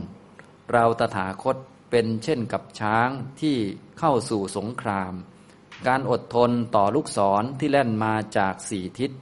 เป็นภาระของช้างที่เข้าสู่สงครามฉันใด ชื่อว่าการอดทนต่อถ้อยคำที่ชนทุศีล แม้มากกล่าวแล้ว เป็นภาระของเราฉันนั้นเหมือนกัน เมื่อทรงปรารบพระองค์แสดงธรรม ได้ทรงพราสิทธิพระคาถาเหล่านี้ในนาควักว่าอาหังนาโควะสังคาเม จาปาโตปฏิตังสรัง อติวากยันติ ติขิดสัง ดุดสีโลหิพหุชโน ดันตังนยันติสมิติง ดันตัง ราชาพิรูหติ ดันโตเศธโถมนุษเสสุ โยติวากยันติติคติ วระมัสสตราดันตา อาชานิยาจะสินทวา กุญชราจะมหานาคา อัตตะดันโตตะโตวรัง แปลความว่า เราจักอดกลั้นคำล่วงเกิน เหมือนช้างอดทนต่อลูกศรที่ตกจากแล่งในสงคราม ฉะนั้น เพราะชนเป็นอันมากเป็นผู้ทุศีล ชนทั้งหลายย่อมนำสัตว์พาหะที่ฝึกแล้วไปสู่ที่ประชุม พระราชาย่อมทรงสัตว์พาหะที่ฝึกแล้ว บุคคลผู้อดกลั้นถ้อยคำล่วงเกินได้ฝึกตนแล้ว เป็นผู้ประเสริฐในมนุษย์ทั้งหลาย ม้าอัสดรหนึ่งม้าสินทบผู้อาชานายหนึ่งช้างใหญ่ชนิดกุญชรหนึ่ง ที่ฝึกแล้วย่อมเป็นสัตว์ประเสริฐ แต่บุคคลที่มีตนฝึกแล้ว ย่อมประเสริฐกว่าสัตว์พิเศษนั้น ดังนี้ ในการจบเทศนา มหาชนแม้ทั้งหมดนั้น ผู้รับสินจ้างและยืนด่าอยู่ในที่ทั้งหลาย มีถนนและทางสามแยกเป็นต้น บรรลุโสดาปฏิผลแล้ว ดังนี้แลเรื่องของพระองค์จบนะอันนี้ก็เป็น เรื่องของพระพุทธเจ้าเลยพระองค์ปรารบเรื่องพระองค์เองเลยนะก็การอดทนต่อคำด่าคำหยาบคายทั้งหลายนี้ก็เป็นภาระหรือเป็นกิจของพระพุทธเจ้าเป็นภาระนะไม่ใช่ภาระของพวกทุศีลจะต้องมาหยุดด่า การรับคำด่าหรืออดทนได้นี่เป็นภาระของพระองค์นะส่วนปุถุชนเขาโดยมากเขาก็ทุศีลอยู่แล้ว โดยเฉพาะคนที่เรียกว่ารับสตังมาเนี่ยเขามาเพื่อการนี้โดยเฉพาะครั้นจะไม่ให้เขาด่าก็ไม่ได้เขามาด่านะนะอย่างนี้เขาก็หยุดไม่ได้ด้วย เพราะว่าเขาก็รับสตังมานะแต่ตามเรื่องท่านว่าท้ายที่สุดแล้วนะชนเหล่านั้นเนี่ยเมื่อได้ฟังคำเหล่านี้แล้ว เรียกว่าเมื่อเรื่องราวต่างๆ จบไปเรียบร้อยแล้ว พวกรับสินจ้างก็ดีที่ยืนด่าอยู่ในที่ทั้งหลายเนี่ยมีถนนและ ทางสามแยกเป็นต้น บรรลุโสดาปฏิผลนะครับ อันนี้นะก็ไม่ธรรมดานะครับ ก็คือไปด่าคนอื่นอยู่ดีๆ ก็บรรลุ แต่ก็คงไม่ขนาดนั้นนะมันต้องมีเรื่องราวอะไรลึกซึ้งอะไรหลายประการกว่านั้น อย่างนี้ทำนองนี้นะครับ แต่ว่าเรื่องอันนี้เราพูดแบบสรุปเนาะเหมือนคนเล่าเรื่อง การเล่าเรื่องก็จะเล่าประมาณนี้นะครับนะตามเรื่องก็อย่างที่หลายท่านก็ได้ยินบ่อยๆ เรื่องเหล่านี้นะ ก็นางมาคันธิยาเนี่ยเขาก็ไม่ชอบพระพุทธเจ้าตั้งแต่ต้นแล้ว เรียกว่าแค้นเลย ต้องการจะแก้แค้น ทีนี้ทำอะไรนางสามาวดี ซึ่งเป็นลูกศิษย์พระพุทธเจ้าไม่ได้ ก็เลยจ้างคนมาด่าพระพุทธเจ้าแทนไหนๆนางสามาวดีก็เรียกว่าส่งนางกุชุตราไปฟังธรรมจากพระพุทธเจ้า แล้วเอามาเล่าให้ฟังพระเจ้าอุเทนก็ไม่ยอมว่า ตอนแรกจะให้พระเจ้าอุเทน ว่าเอาหรือว่าให้ระงับการทำแบบนี้ พระพุทธเจ้าอยู่ในวิหาร ก็นางสามาวดีก็ส่งนางกุชุตราไปนั่งฟังธรรมนางกุชุตราก็เก่งเหลือเกิน ได้เอตตะคะเรื่องนี้อยู่แล้ว ฟังแล้วจำแม่นเลย เอามาเล่าให้ว่าข้าพเจ้าเนี่ยได้ฟังพระพุทธเจ้ามา พระพุทธเจ้าตรัสเรื่องนี้ว่าอย่างนี้เอามาเล่าไว้ อยู่ในคัมภีร์ขุตนิกาย อิติวุตกะนั่นแหละท่านใดสนใจก็ไปอ่านได้ อันนี้ก็จะเป็นเรื่องที่นางขุดจุตราเนี่ยไปฟังพระพุทธเจ้ามา ก็นางสามาวดีนั่นแหละ เนื่องจากนางอยู่ในวังก็ออกไม่ได้ก็ให้ทาสีนี่ออก ตอนหลังนางทาสีนี่เป็นโสดาบันแล้วก็ให้เป็นอาจารย์ตำแหน่งอาจารย์ใช้งานอาจารย์ คือให้อาจารย์ไปฟังพระพุทธเจ้ามา เพราะว่าถ้าไปเป็นขบวนมันก็จะมีปัญหาโน่นนี่นั่นหลากหลายนะก็คงจะเป็นเรื่องของความปลอดภัยด้วยอะไรด้วยหลายอย่าง เนื่องจากในวังเนี่ยก็มีหลายกลุ่ม นะหลายกลุ่มเพราะคนไม่ชอบที่หน้ากันนะนะมเหสีของพระเจ้าอุเทนเนี่ยเขาไม่ชอบที่หน้ากันนะก็มีหลายฝ่ายออกจากตำหนักตัวเองเดี๋ยวไม่ปลอดภัย ก็ให้นางกุจุตรานี้ ไปฟังธรรมที่พระพุทธเจ้าแสดงทุกเย็นทุกเย็น เพราะเวลาพระพุทธเจ้าอยู่ที่ใด ตอนนี้มาอยู่ที่วิหารที่โกสัมพีนี้พระองค์ก็แสดงธรรมทุกเย็น นางขุจุตราก็ไปฟังธรรมแล้วก็เอามาแสดงกับพระพุทธเจ้า นางมาคันธิยาก็อิจฉาเนาะ ไม่อยากให้ทำแบบนี้ พระพุทธเจ้าเสด็จมานางสามาวดีก็มามองที่หน้าต่างอย่างนั้นอย่างนี้ ก็อิจฉาก็อยากให้ปิดหน้าต่างไปซะ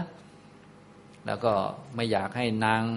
กุจุราไปฟังธรรมให้ปิดคอร์สเรียนธรรมะไปซะอะไรเงี้ยเอาไปฟ้องพระเจ้าเทนพระเจ้าเทนก็มาฟังเหตุผลแล้ว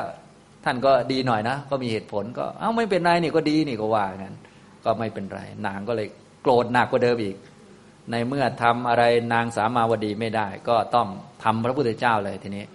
พระพุทธเจ้าก็เสด็จมาบิณฑบาตทุกเช้าอยู่แล้วนะอยู่วิหารนอกเมือง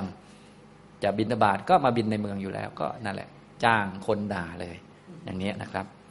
นะด่าก็มีคำที่เป็นอักโกสวัตถุนะเรื่องที่เป็นเครื่องสำหรับด่าอยู่สิบเรื่องอันนี้สมัยพุทธกาลอย่างที่บอกไปแล้ว มีเรื่องอะไรบ้าง เจ้าเป็นโจรอย่างเงี้ย ยุคนี้นะไอ้โจรอย่างเงี้ยนะก็ไม่รู้เป็นคำด่าบ้างนะยุคนี้นะส่วนยุคเก่านี่ใครได้ยินอย่างนี้ปุ๊บเนี่ยโอ้โหแบบเจ็บใจมากวันนั้นนะเจ้าเป็นโจรเจ้าเป็นคนพาลเจ้าเป็นคนหลง เจ้าเป็นอูดอย่างเงี้ยนะยุคนี้ถ้ามาด่าคนไทยเจ้าเป็นอูดดิงงนะมีอูดด้วยเลยหน้าตายังไงนะแต่ว่าเราต้องเข้าใจว่าเป็นความยุคเก่านะเป็นคำยุคเก่าเป็นคำด่านั่นแหละ เจ้าเป็นโค เจ้าเป็นลา เจ้าเป็นสันตรก เจ้าเป็นสัตว์เดรัจฉาน สุกติไม่มีสำหรับเจ้า ทุกติเท่านั้น อันเจ้าพึงหวัง อันนี้ก็คำหลังๆนี้ก็หนักเลยนะครับตามตรงนี้นะก็ทุกวันนี้ก็ยังเป็นคำด่าอยู่บ้างบางคำนะนะ ก็เป็นคำที่ใช้สำหรับด่ากันในยุคเก่าได้ว่าใครพูดคำเหล่านี้ขึ้นมาก็เป็นที่รู้กันว่าใส่กันเต็มที่แล้วฝุ่นตลบแล้วประมาณนั้นนะครับนะอย่างนี้เอากันขนาดว่าพระอานนท์เป็นโสดาบันยังทนไม่ได้คิดดูขนาดนั้นนะอย่างนี้ พระพุทธเจ้าเสด็จมาบินธบาตเขาก็ด่ากันเลย พระอนนท์ก็บอกว่า ชาวนครนี้ด่าบริพาทพวกเราจากนั้นพวกเราไปที่อื่นดีกว่า เดินบินธบาตพระพุทธเจ้านำหน้าใช่ไหมพระอนนท์เป็นต้นก็เดินมาข้างหลังเขาก็ด่ากันเลย ตั้งแต่เห็นหน้าปุ๊บก็ใส่กันแหลกเลย อย่างนี้นะครับ อันนี้นะก็พระพุทธเจ้าก็บอกว่าจะไปไหนอานนท์ไปนครอื่น ถ้าที่อื่นเขาด่าทำไงก็ไปอื่น ถ้าที่อื่นเขาด่าอีกทำไง ก็ไปที่อื่นอีกไปเรื่อยๆนะพระพุทธเจ้าก็บอกว่าทำแบบนั้นมันไม่สมควร เนื่องจากว่าเป็นลักษณะของความเข้าใจที่ไม่สมบูรณ์ เนื่องจากว่าความเป็นจริงก็คือเรื่องเกิดในที่ใด เมื่อมันสงบแล้วในที่นั้นนั่นแหละ การไปจึงจะควร ไม่ใช่ไม่ให้ไป ให้ไปนั่นแหละ แต่ไม่ใช่ให้ไปตอนมีเรื่อง ให้ไปตอนเรื่องมันจบก่อน นะฉะนั้นมีเรื่องอะไรเกิดขึ้น พวกเราก็อย่าเพิ่งไปนะรอให้เรื่องมันจบก่อนเพราะว่าเรื่องมันต้องจบอยู่แล้วมันเป็นสังขารเนาะมันเกิดเมื่อมีเหตุหมดเหตุมันก็ดับเป็นเรื่องปกติ เพียงแต่ต้องอดทนนิดนึงทีนี้จะอดทนได้มันก็ต้องฝึกเนี่ยบางคนที่ฝึกตนดีเนี่ยเขาก็เลยทนต่อเหตุการณ์ต่างๆได้ ถ้ามีสิ่งที่เราต้องจัดแจงจัดการเราก็จัดการไป แต่ว่าในกรณีนี้พระพุทธเจ้าไม่ต้องจัดการอะไร เพราะว่าไม่เกี่ยวกับพระองค์ พระองค์แค่อดทนอย่างเดียวอดกลั้นอย่างเดียว ส่วน คนด่าเขาก็ด่าไป เพราะเขาเป็นปุถุชนทุศีลอยู่เขาไม่รู้เรื่องเขาก็ด่าไปเรื่อยพอถึงเจ็ดวันเขาก็หายไปแล้ว อย่างนี้ก็จบเรื่องไปนะพระพุทธเจ้าก็เสด็จไปที่อื่นตามอัธยาศัยต่อไป อันนี้คือควรทำอย่างนี้นะอธิกรณ์เกิดในที่ใดเมื่อมันสงบแล้วในที่นั้นแหละ การไปที่อื่นจึงควรนะก็จะได้เข้าใจเหตุการณ์ในโลกด้วย ได้เข้าใจสัจธรรมด้วย และที่สำคัญคือ ไม่ทำตามความต้องการของตัวเองนะการละตัณหาเนี่ยนะก็อาศัยความอดทนอดกลั้นที่จะไม่ทำตามตัณหา เพราะว่าถ้าเราอยากไป เราก็ไปตามตัณหามันก็เคยชิน เพราะเราก็เคยชินเรื่องนี้มาเยอะแล้วใช่ไหมนะและตัณหามันก็ละได้เมื่อมีนิพพานเป็นอารมณ์อย่างเดียว ตอนนี้ก็ต้องไม่ให้มันชินก็คืออย่าให้มันเกิดบ่อย วิธีจะไม่ให้มันเกิดบ่อยก็คือ เราก็อย่าทำตามอยากฝืนไว้นะสิ่งที่เป็นทุกข์ ที่เราไม่ต้องการก็ฝืนหน่อยอย่างเช่นว่าโดนด่าเนี่ยใครก็ไม่ต้องการเนาะก็ฝืนหน่อยก็ตัณหามันไม่ชอบอยู่แล้วนี่พอตัณหามันไม่ชอบเราก็อยู่กับอันนี้นานๆหน่อย มันก็ตัณหามันก็ไม่คุ้นแล้วนะอย่างนี้ถ้าเราไปแต่ที่ที่เราชอบกินแต่ของที่เราอร่อยคบแต่เพื่อนที่เราชอบพอคุยแต่เรื่องที่เราถูกอกถูกใจ มันก็ตามตัณหาตลอดเนาะตัณหามันก็เกิดบ่อยมันก็เคยชินนะอย่างนี้ทีนี้เพื่อจะไม่ให้ตัณหาชินเราก็ต้อง อย่าทำตามต้องการ อย่าทำตามอยาก โดยเฉพาะที่ตัณหาไม่ชอบก็คือความทุกข์นะโดนด่านี่มันไม่ชอบใช่ไหมพอมันไม่ชอบเราก็อดทนมันก็เนี่ยมันก็ไม่คุ้นแล้วนะครับ จนมาฝึกตัวเองด้วยมรรคมีนิพพานเป็นอารมณ์ ตัณหาก็จะหมดไปอย่างนี้นะครับ พระองค์ก็เลยได้กล่าวถึงตัวพระองค์เองเลย ว่าเรานั้นเป็นเหมือนกับช้างที่เข้าสู่สงครามเนี่ยอุปมาโดนด่านี่เหมือนสงครามเลยนะ ทุกท่านก็เอาไปใช้ได้ เวลาโดนด่าเนี่ยเหมือนเราเข้าสู่สงครามเลย และหน้าที่ของเราในสงครามคืออดทนนะฮะไม่ใช่สงครามน้ำลายทำลายล้างกันนะไม่ใช่ด่ามาด่ากลับไฟแลบไม่ใช่กันนะนะหน้าที่ของเราในสงครามนี้ก็คือเป็นช้างที่อดทนต่อลูกศรที่แล่นมาจากสี่ทิศเลย อันนี้เป็นภาระของช้างที่เข้าสู่สงคราม ฉะนั้นการอดทนถ้อยคำของคนทุศีลที่ กล่าวแล้วแม้มากก็เป็นภาระของเราฉันนั้นเหมือนกันอย่างนี้นะครับ ฉะนั้นพวกเรานักปฏิบัติธรรมก็เลยต้องมีภาระที่จะยอมรับหรือว่าอดทนอดกลั้นต่อคำพูดและจริยาของชาวโลกการกระทำเหตุการณ์ต่าง ๆ ในโลก อันนี้เป็นภาระของเราที่จะอดทน ไม่ใช่ให้โลกมาทำตามใจของเรา ไม่ใช่ให้คนโน้นทำให้ถูกใจ คนนี้พูดให้ถูกใจ คนโน้น เดินให้ถูกสายตาชนะ ถ้าเดินไม่ถูกแล้วก็เดี๋ยวโดนนะ ไม่ใช่งั้นนะอันนั้นโลกเขาเป็นอย่างนั้นอยู่แล้วใช่ไหมภาระของพวกเราก็คืออดกลั้นนั่นเองนะฉะนั้นเรื่องนี้ก็มีข้อคิดเยอะทีเดียวนะครับ โดยเฉพาะผู้เป็นองค์ศาสดาทำเป็นตัวอย่างแล้ว พวกเราก็แค่เป็นครับ แค่ทำตามเท่านั้นเองเนาะแค่ทำตามไอ้แค่ทำตามนี่ดูเหมือนจะง่ายแล้ว แต่ก็ยังยากอยู่เนาะเนะอย่างนี้ทำนองนี้ นะถ้าให้หาเองหาวิธีเองอะไรเองนี่ โอ้โห ยิ่งนานกันใหญ่ อันนี้พระองค์ทำให้ดูเป็นตัวอย่างด้วย ก็คือเรียนแบบนั่นแหละเรียนแบบพระพุทธเจ้านั่นแหละอดทนอดกลั้นต่อถ้อยคำต่าง ๆ ไว้ จริยาคนไว้เนี่ยก็เป็นภาระ ให้ถือว่าอันนี้เป็นงานของเรา เป็นภาระเป็นหน้าที่เป็นสิ่งที่เราต้องถือต้องฝึกต้องทำเอาอย่างนี้นะครับ นี่คือเรื่องที่หนึ่งอัตตะทันตะวัตถุนะครับ ฉะนั้นช่วงเช้าก็พอสมควรแก่เวลา เท่านี้นะครับ อนุโมทนาทุกท่านครับ